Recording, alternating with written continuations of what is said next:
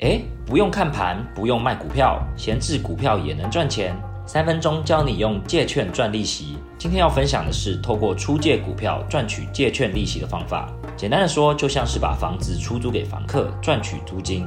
今天介绍的方式是双向借券，就是将手上的闲置股票出借，收取利息。举例来说，我有九九五八世纪钢的现股十张，这十张以年利率十六趴借出。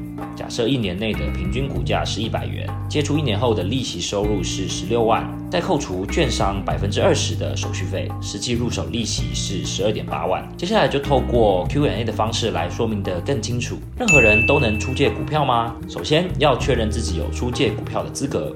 原则上，只要满足这两个条件，就有出借股票的资格：一、开户满三个月；二、签署有价证券借贷契约。任何股票都可以出借吗？不是，只有符合条件的股票才有出借资格。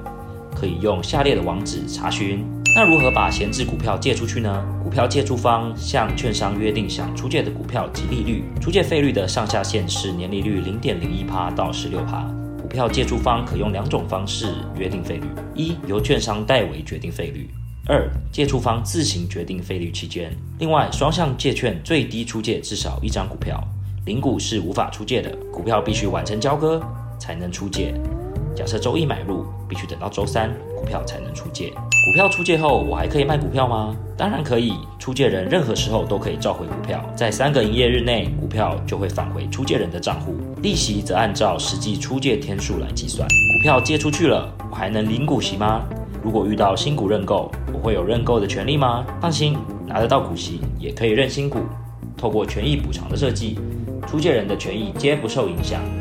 为什么我的股票都没被借出去呢？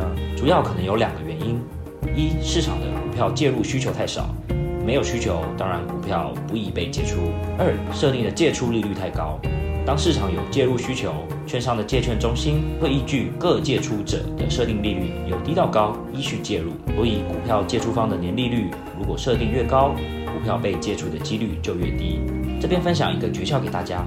可以把股票分成三批，利率设定低、中、高，譬如一趴、六趴、十六趴。当你发现只有低利率的那批被借出，代表可以考虑调整借出利率，来增加被借出的几率哦。学到这一招，就能活化手上的闲置股票喽。想知道更多吗？记得按赞、分享、订阅哦。我们下次见，谢谢大家。